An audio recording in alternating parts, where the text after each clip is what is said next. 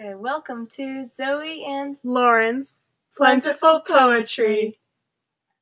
Okay, today we'll be taking a trip to Harlem to discuss Elizabeth Acevedo's debut novel, The Poet, the Poet X, which follows the titular character, 15 year old Xiomara, as she struggles to deal with her relationship with her mo- family and her mother's religion through poetry.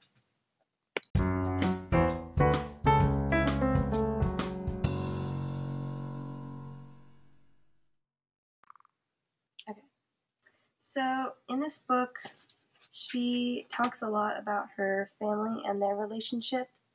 So, her dad isn't really around, and then her mom is kind of very the like controlling parent. Yeah, very strict. Yeah, and then she also talks about her relationship with her brother, which is pretty strong. And Lauren's gonna give a quote on that. Yeah, so on page 99, the poem Why Twin is a Terrible Twin for Real, she says that he is an award winning bound book where I am loose pa- in blank pages. And since he came first, it's his fault and I'm sticking to that. So she kind of resents her twin for being better, not being better than her, but like because her parents kind of seem to like her twin a little more than they like her just because he's more, he's like better in school, does better in school than her and just isn't quite as rebellious as she is. Yeah. Okay, so later on in the book, she ends up meeting this one guy named Aman, Aman, who she ends up really liking because, and she ends up kind of going out with him against her parents' wishes, and they don't know about it. And she kind of likes him most, like one of the reasons she kind of likes him a lot is because he's like one of the first people to kind of like support her, support her poetry and like her aspirations and stuff. And he does things like he asks her to read him a poem that she wrote. Like he says, "Read me a poem X. I want to remember your voice when I think about it tonight." And yeah, Yeah, pretty like a sneaky romance, yeah, kind of like an outlet for her. He is what he really is. yeah, like yeah, just kind of an outlet. They Yeah, just kind of like listen to music on a bench. yeah, that's pretty much all they do. But she learns soon. She she she starts to trust him, which she doesn't really do with a lot of people, like opening herself up to people. And she trusts him, but then um, at one point she is like uh, harassed by this one kid uh, by her locker, Mhm. and she looks over to Aman, and he's watching the whole thing. And here is the poem in front of my locker. But Aman doesn't move. All the things I needed to tell him about last night, all the things that have changed since we last kissed on the train, evaporate in the heat of my anger. So she, like, is really obviously very mad. yeah, and at this point, also her parents have like her mother specifically has like caught her and like she figured out that she was with someone and like got really mad at her. So like she's also X is also dealing with like that stuff, like the turmoil at home too. Yeah. And then, so she's also very independent. Yeah, and very strong. So after she realizes that she can't depend on him, she walks up to the kid, pushes him, and says, If you ever touch me again, I'll put my nails through every pimple in your face. So pretty pretty hardcore. yeah. and then when Aman she sees Aman behind him, she says the same thing to him because he didn't stand up for her. Yeah. So yeah.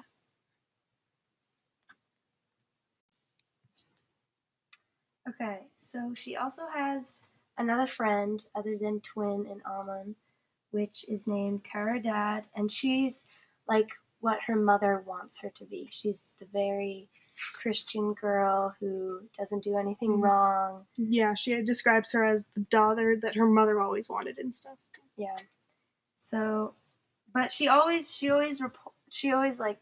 Uh, she's very supportive too. Like yeah. even when she doesn't really feel comfortable with supporting her, she's always she's Mhm. always very supportive of X.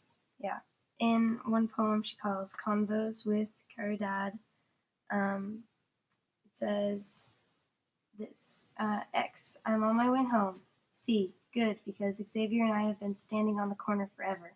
X, thanks again. I know you hate lying. C, yeah, it better have been worth it. Was it worth it? X, it was a lot. I have a lot of feelings, but it was fine. Yeah, and this is after like her friend is covered for her after she went to a party with Aman. So she's like she's just told her parents that um she was going to a party with her friend and her brother, but yeah, she lied to him and stuff. Yeah. Yeah, and she also is supportive of X's poetry as well when she signs her up for this open mic night. So she says that she's the a quote from the poem signed up is she tells me that she signed up me up to perform and immediately my hands start shaking. I've got to get out of here right now. But she's having none of it. She just grabs my arm and, arm and twin pulls me along. You got this, Zio, she says. So yeah, she's very supportive, even though she doesn't entirely like believe in what she's doing. She's Yeah. always very supportive of her friend. Mm-hmm. Yeah. She's like, and they've always been friends since like they were very little. So they're like nothing alike, Yeah. but they're like sisters. They'll just Uh-huh. always be there. Yeah. Okay, so we're going to talk about the plot now, now that we've introduced every character. So basically, the book starts off with just She's stoop sitting. yeah, stuff. she's just like it's in the summer. She's waiting for school year. I think it's her. Is it her sophomore year? Yeah, it's her sophomore Yeah. year she's going into. And she, uh, she's at church in like one part in the beginning, Yeah. and she's complaining to Caridad how she hasn't had her first kiss yet. She hasn't Yeah. done anything. She's just really annoyed with how her life is going. Yeah, and she's really disappointed that like all the attention that she's getting from men is negative and like how her mom kind of blames her for all of the attention she's getting and she's upset about that. So yeah, and then she ends up meeting Aman finally and they hit it off. Biology class. Yes, in biology class. so yeah, they end up hitting it off and they go on like a few first a few dates in secret from her parents and they pretty much just hang out on this bench and like bond over music and stuff. Mhm. And yeah. She also talks about how she goes to like a like a sketchier school than her brother. Yeah. He's very Her brother's um, like the smart one yeah. who goes to the prestigious school and mhm. like he goes to like the smarty smart pants Yeah. school and she's just kind of stuck at her school Yeah. so she doesn't really hang out with people she talks about how at lunch she just kind of sat at the same table as like all these other girls who didn't have any friends they just kind of like sat there and did their own thing yeah, they never talked to each other or anything, so yeah. And yeah. Yeah.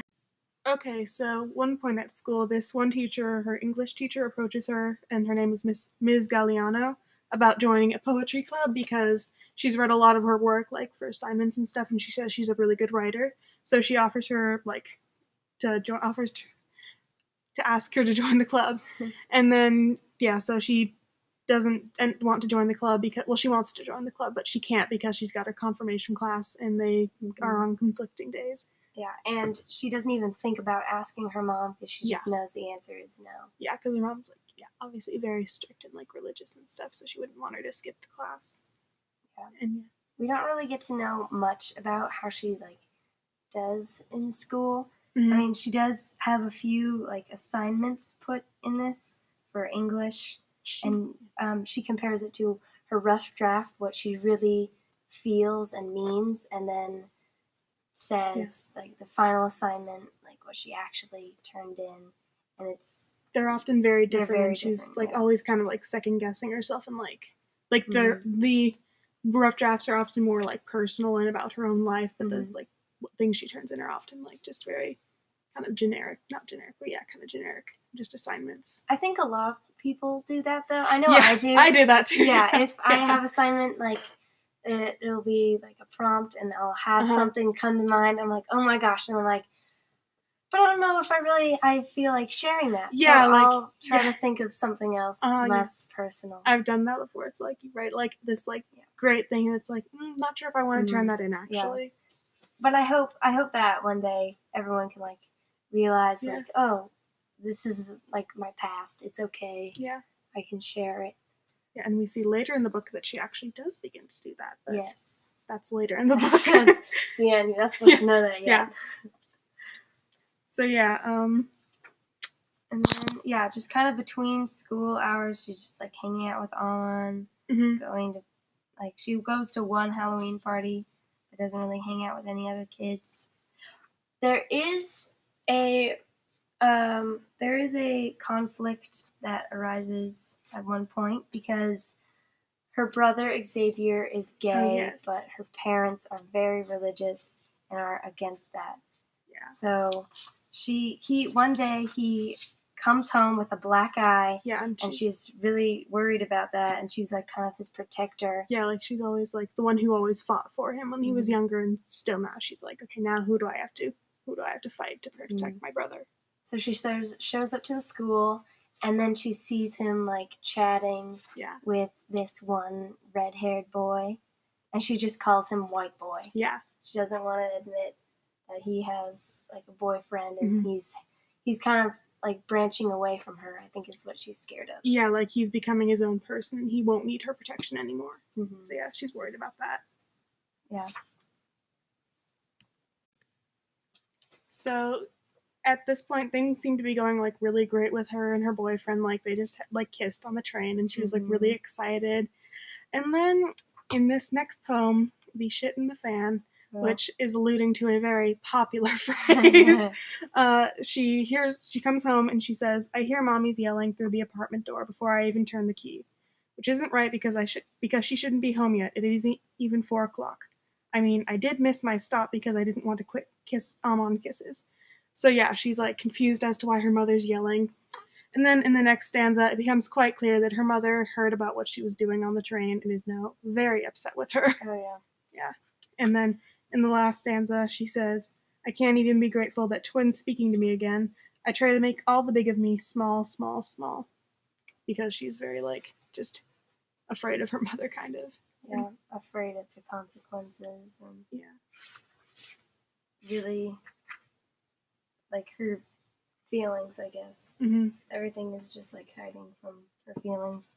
And again, kind of to, like, where, like, we were talking about before, how, like, girls often are blamed more. Like, in the next section, she talks about how, like, her, like, she's not upset that her father's yelling at her, even though he's, like, kind, he was kind of like, he's kind of, he was very, like, I don't know what the word is. To, Yeah, non he was not committed in relationships when he was younger. I, yeah, there's no real Mhm. word for that, but yeah. yeah, the town talks about they're like, Oh, good thing like your mom Yeah. tied him down. Yeah, like, it's it's very hypocritical.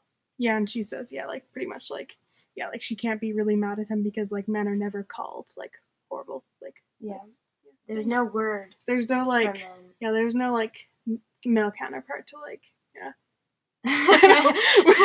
we're like, I don't want to say it. I'm don't gonna say say. a word, but Yeah, you know uh, what we're we, talking you about. know what word we're talking about. Mhm. Yeah.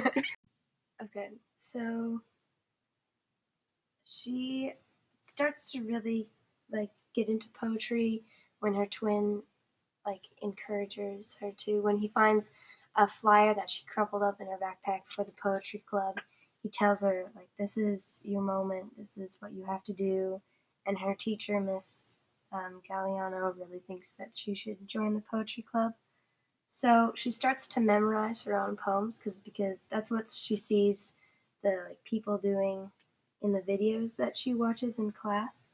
So in one poem, holding a poem in the body, she says, Tonight after my shower, instead of staring at the parts of myself I want to puzzle piece into something else, I watch my mouth memorize one of my poems. Uh, even though I don't ever plan on letting anyone hear it, I think about that poetry video from class. I let the words shape themselves hard on my tongue. I let my hands pretend to be punctuation marks that slash and point and press in on each other. I let my body finally take up all the space it wants. So she uses a lot of uh, metaphors Mhm. and onomatopoeias. Yeah, like she talks a lot about yeah, and she like there's always like kind of this recurring theme throughout the book of like wanting to be small, but like she just feels like she's too big and stuff. Like like like her presence is just like too large. But like she talks about Mhm. being wanting to be small, but like when she gets into her poetry, she feels like she can be like like whoever she wants to be really. Mm-hmm. Yeah. And she's even too scared to tell her mom like, Mhm. that she's like likes poetry. Like Yeah. her mom knocks on the door and says, like, "What are you doing?" And she says she's she says verses. I'm memorizing verses, and then um, she knows that her mom thinks she's like saying Bible Yeah, verses, Bible verses, but but she's like, "I'm not technically lying," yeah, like it's not but she still won't tell her mom. yeah. Okay, so now at this point in the book, things are kind of beginning to look up for X because she's starting to go to like some of the um, poetry club meetings because she's beginning to skip confirmation class with the help of her friend who's lying for her. And then, okay, so now in the poem The Good, she starts talking about like how everything's kind of looking up for her in life, like her relationship with her mother's getting a little better. Better. She's um, like her friends like it's her birthday today and like she's really excited for that and then in the next poem, The Bad, she starts talking about how she forgot her poetry book at home, which she's Mhm. kind of upset about since she had to like rehearse some poems for her s- class. hmm But and then yeah, But she's been like so in, interested in poetry lately that she like memorizes them and Yeah. then just can say them to the class. But the downturn of her Yeah. forgetting her book is that her mom was getting home early that day and found it. She and then she leaves a voicemail that says Te estoy esperando en casa. I'm waiting for you at home. yeah, and then the next poem, The Ugly, she finds her mom at home with her book and like she's clearly read all of it and she gets like her mom gets really mad at her and she's like, Do you not like she's like talking about like how she thinks she doesn't like she says, You think I don't know enough about English to figure out you talk about boys in church and me to know all these terrible things you think. And yeah, She like- says, "Yeah, what kind of daughter of mine are you?" Like it's it's really very toxic because Mhm. your daughter can't even have an outlet to express herself. yeah, like her mom, yeah, so then like she in the next poem she's like called Let Me Explain, she really like tries to like like explain to her mother that like all of this was private. No She's one was not, reading it. yeah, planning on like putting it anywhere. Yeah, and then in the last in the last few stanzas and she says, Then she that she found it, that I wrote it, that I ever thought my thoughts were mine. She holds up the lit match to the corner of my notebook. Get a trash can, Xiomara. I don't want ashes on my floor. Yeah, So, yeah. burning of the journal. Not, Yeah. not fun at all. So after her big fight with her parents and after she like goes with Aman and stuff, she ends up going to school the next day and her like English teacher Ms. Galiano asks her like what's going on because her parents she apparently called her parents and they were very worried about her. So yeah, she just tells her to like, kind of like go home and like face her parents because she needs to do that. And then in the poem Homecoming, she goes and she goes back to the apartment and she finds her mother eh, who's like crying in the kitchen and stuff and she finally like and her mother actually like gives her like some shows her some affection like gives her a hug and they have father sean there and they kind of begin to talk about their issues together and Mm. And then they start meeting like every week. yeah and they talk about like what they need to talk about, Mhm. like their feelings, Mhm. like opening up. She finally learns to like not hide anymore. Mhm. Yeah, like she mentions my mother in the My Mother and I poem that they might never be friends, they will never shop for a prom dress together or paint each other designs on each other's nails. But even though she hopes for one day, but for that so and then she says, and I hope for the words, but for now, her strong pat on my back, her hands through my hair, this small moment is soft. Of soft is enough. hmm And then like it kind of she continues to open up and like she invites Aman over and like her other friends after she does a poetry slam. Mhm. And it's in the poem Celebrate with Me. And she says, uh, Mommy makes rice and beans and orders pizza. A strange mix, but I don't complain. Mommy and Poppy won't call Aman my boyfriend, but they let him sit on the couch. At one point, Isabel starts playing bachata on her phone and pulls Caridad to dance with her. Next to me, I see Twin tap his feet and pretend not to look at Stephen. Aman starts Spotify DJing. Miss Galiano and Father Sean begin a heated convo about Floyd Mayweather. And there's a tap on my shoulder. I turn to see Poppy holding his hand out to me, reaching for my arm, asking me to dance. I should have taught you a long time ago. Dancing is a good way to tell someone you love them. I catch Mommy's eyes in the doorway of the living room. She's smiling at me and says, Palante, Xiomara, que para ar- atrás uh, ni para coger impulso. Lauren's way better at reading the Spanish, I'm sorry. I'm not honestly, but and she's probably right. There'll be no more backward steps. And so I smile at both of them and step forward, which is a pretty well used metaphor. Mhm, Yeah, she's like she's finally like yeah stepping forward in her life and like Mhm.